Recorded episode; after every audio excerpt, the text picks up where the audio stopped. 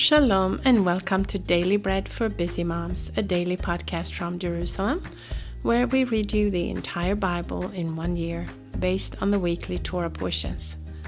My name is Harriet and I will be your reader today. And today we have Thursday the 18th of November or the 14th of Kislev. Today in history, according to tradition, it's the birth of Reuben, Genesis 29:32. Leah conceived and bore a son and named him Reuben, for she said, "Because the Lord has seen my affliction, surely now my husband will love me." This week the parasha is called Vayishlach, and that means he sent. And a portion from the Torah is Genesis or Bereshit, chapter 34, verse 1 through chapter 35 and verse 11. Before we start reading the scriptures, let's bless the Lord and thank Him for giving us His word. Blessed are you, Lord our God, King of the universe, who gives the Torah of truth and the good news of salvation to His people Israel and to all peoples through His Son, Yeshua the Messiah, our Master. And now the portion from the Torah. Now Dina, the daughter of Leah, whom she bore to Yaakov, went out to see the daughters of the land. Shem, the son of Hamor, the Hivite, the prince of the land, saw her.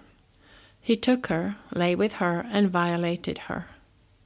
His soul joined to Dina, the daughter of Yaakov, and he loved the young lady, and spoke kindly to the young lady. So Shem spoke to his father Hamor, saying, "Get me this young lady as a wife." Now Yaakov heard that he had defiled Dina, his daughter, and his sons were with his livestock in the field. Yaakov held his peace until they came. Hamor, the father of Shem, went out to Yaakov to talk with him. The sons of Yaakov came in from the field when they heard it. The men were grieved, and they were very angry, because he had done folly in Israel, in lying with Yaakov's daughter. A thing ought not to be done. Hamor talked with them, saying, "The soul of my son Shem longs for your daughter. Please give her to him as a wife. Make marriages with us. Give your daughters to us, and take our daughters for yourselves. You shall dwell with us, and the land will be before you. Live and trade in it, and get possessions in it."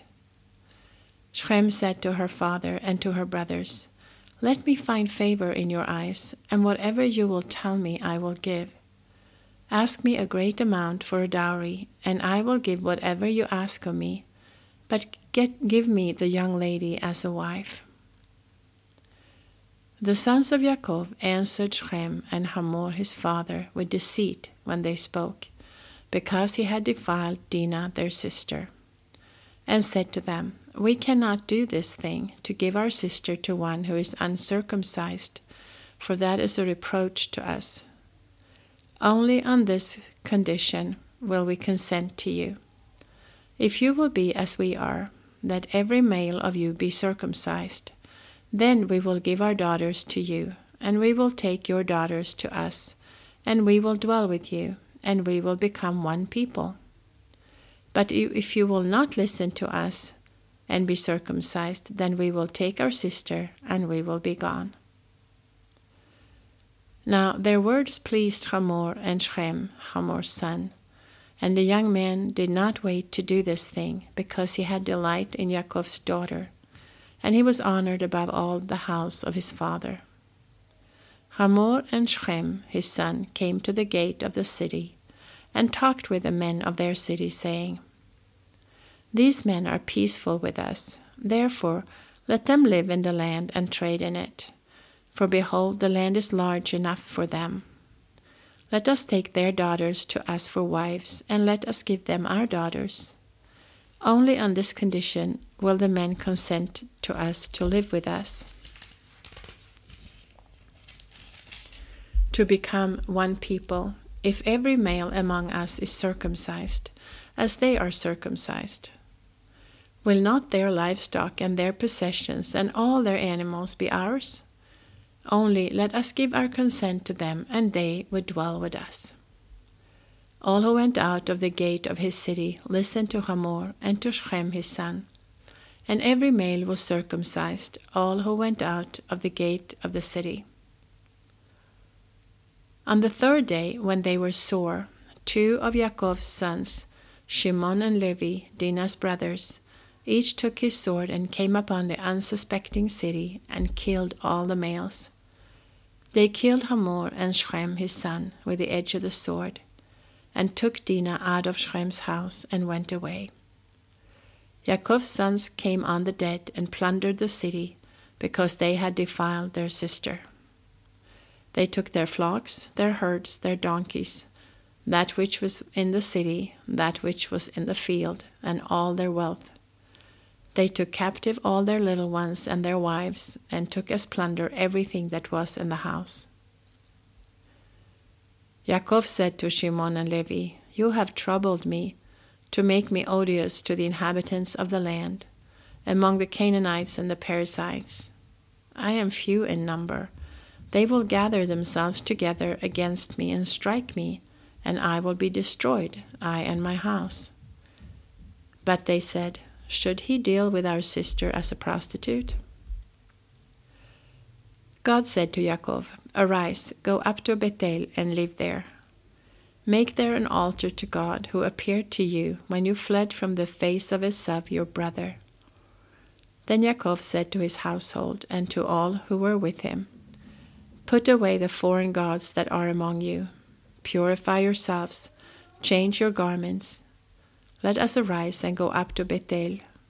I will make there an altar to God, who answered me in the day of my distress, and was with me on the way which I went."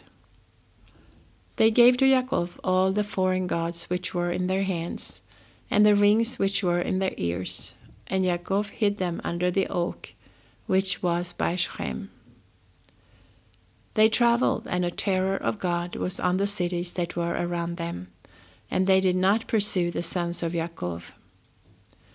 So Yaakov came to Luz, that is Bethel, which is in the land of Canaan, he and all the people who were with him. He built an altar there and called the place El Bethel, because their God was revealed to him when he fled from the face of his brother. Dvora, Rivka's nurse, died, and she was buried below Bethel under the oak, and its name was called Alon Bakut. God appeared to Yaakov again when he came from Paddan Aram and blessed him. God said to him, "Your name is Yaakov. Your name shall not be Yaakov anymore, but your name will be Israel." So he called his name Israel. God said to him, "I am El Shaddai. Be fruitful and multiply. A nation and a company of nations will be from you, and kings will come out of your body." That was Genesis or Bereshit 34:1-35:11. Now our portion from the prophets is 1 Samuel or 1 Shmuel, chapter 3. The child Shmuel ministered to the Lord before Eli, and the word of the Lord was rare in those days. There were not many visions then.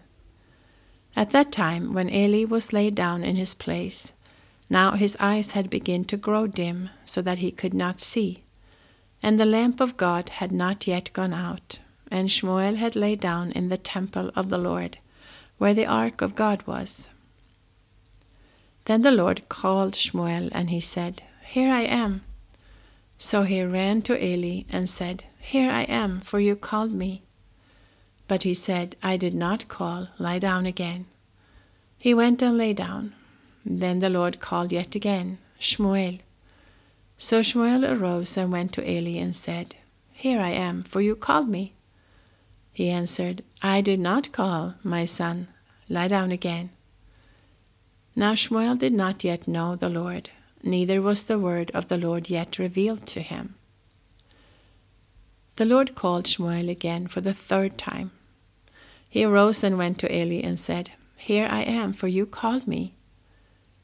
Eli perceived that the Lord had called the child. Therefore Eli said to Shmuel, "Go, lie down. It shall be, if he calls you, that you shall say, 'Speak, Lord, for your servant hears.'" So Shmuel went and lay down in his place. Then the Lord came and stood and called, as at other times, "Shmuel, Shmuel."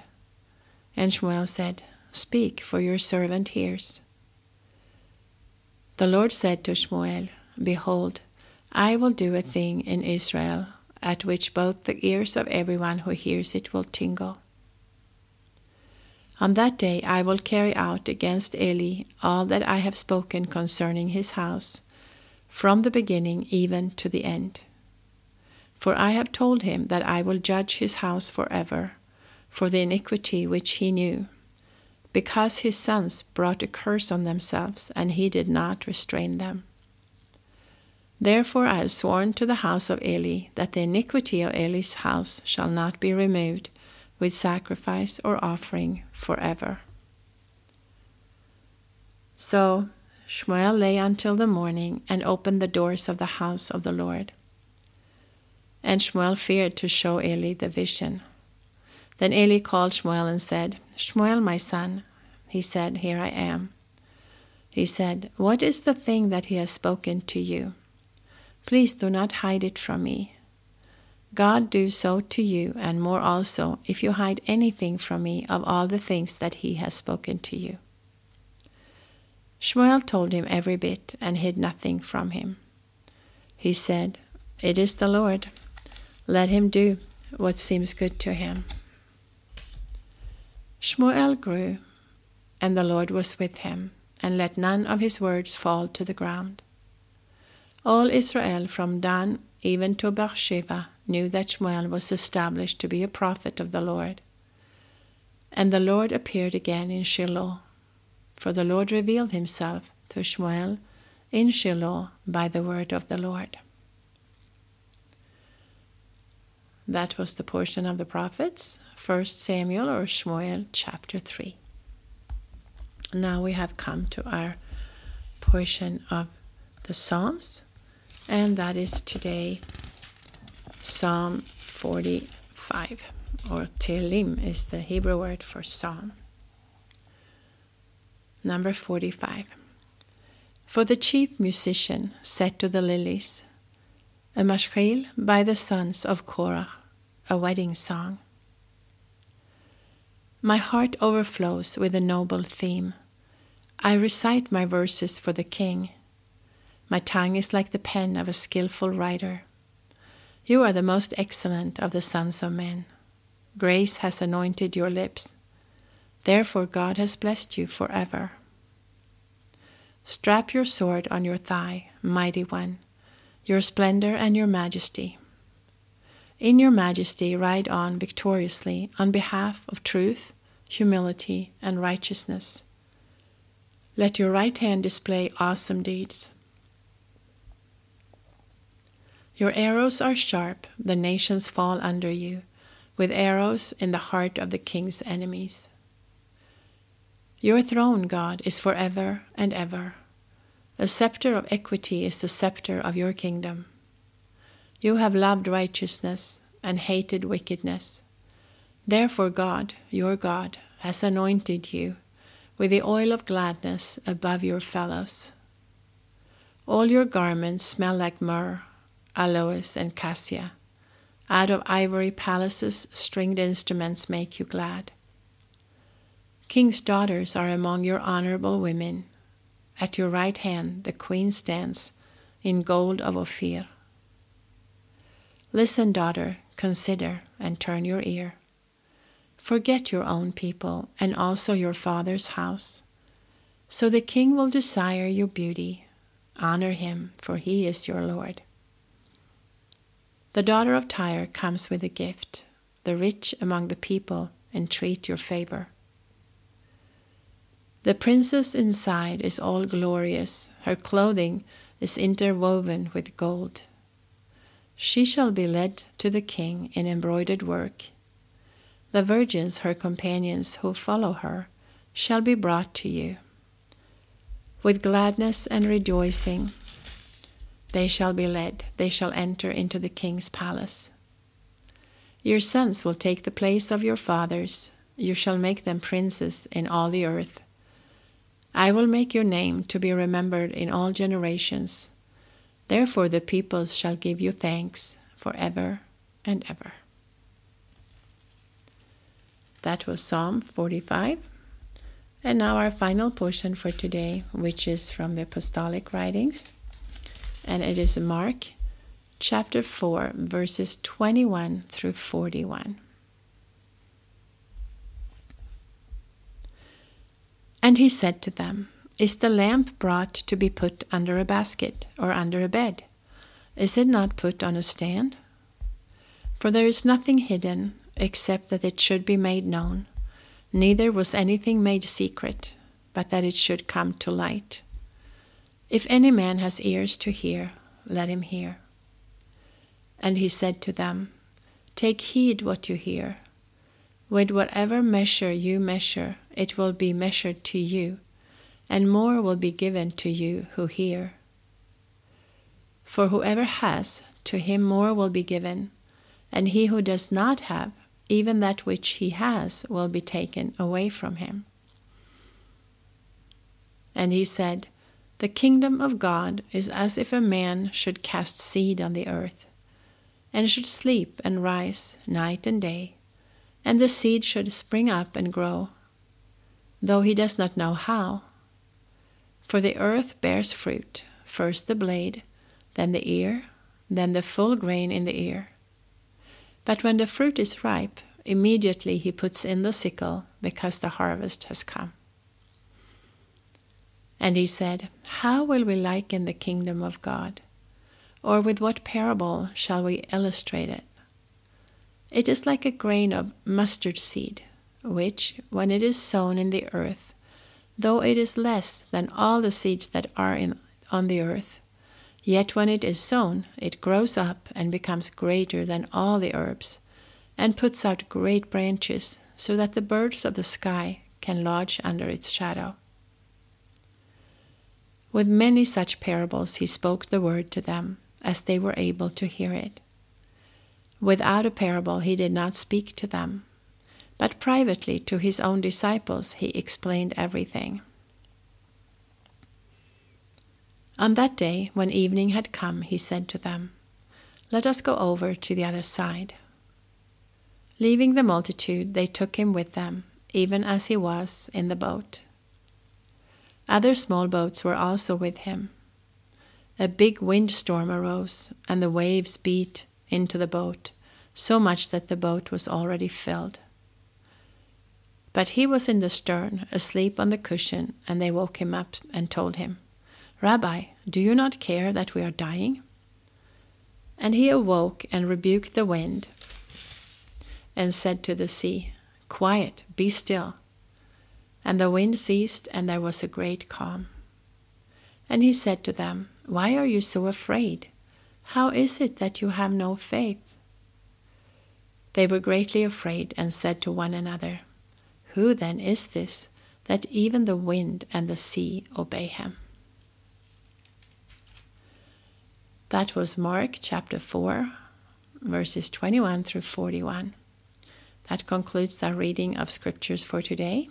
However, if you are reading through the Apostolic Writings or the New Testament twice this cycle, you will also read 1 Corinthians chapter 5 today. So this is Harriet with Daily Bread for Busy Moms. Shalom from Yerushalayim. I apologize that we have the old music today. There is big trouble in my computer and the other recording equipment. So, sorry. And for you who haven't heard it before, this is what we used before the new music we have. Hopefully we'll have the right music tomorrow. Well, bless you. Have a great day. Shalom from Yerushalayim. Until next time.